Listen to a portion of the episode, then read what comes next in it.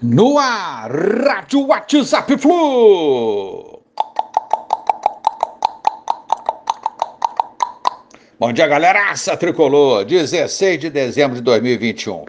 Ricardo Goulart. Segundo o Sport TV, o Fluminense tem chances reais de contratar o jogador.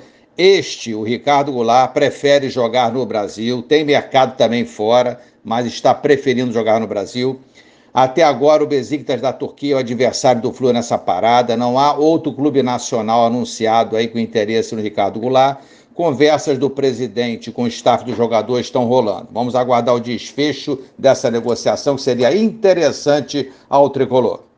Rodinei, essa notícia partiu ontem do jornal o Dia, mas o Flu é, não está disposto a desembolsar o que o Fla pede: 3,7 milhões de reais. Abel gosta do jogador de 30 anos, mas por essa grana eu acho, minha opinião, que não vale.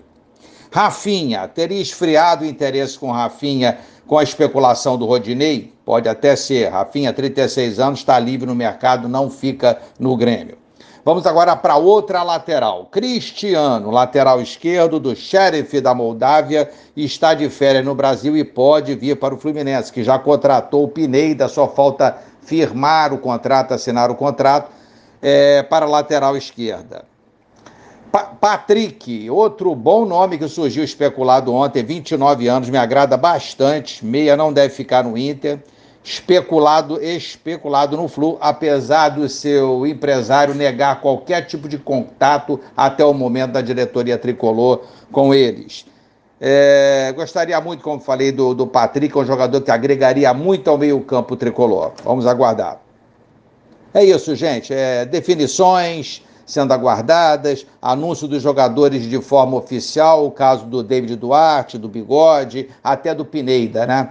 É, outros nomes especulados aguardando se o interesse é real, se for real, se o Flu poderá investir nesses atletas, se vencerá a disputa com os concorrentes, tudo isso está rolando nesse período aí é, entre o final de 2021 e início de 2022. É tempo de contratação, especulações mil, definições. O técnico nós já afirmamos, o que é importante para o planejamento tricolor para 2022. Por outro lado, também quais jogadores sairão na barca é, do Fluminense, serão dispensados. Tudo isso dá uma ansiedade danada, né? A gente quer que o Fluminense monte logo o time forte, comece a treinar, se preparando aí para pré-Libertadores, mas a gente tem que ter paciência, porque as negociações estão em curso e outras especulações eu acho que ainda virão. Um abraço a todos, valeu, tchau, tchau.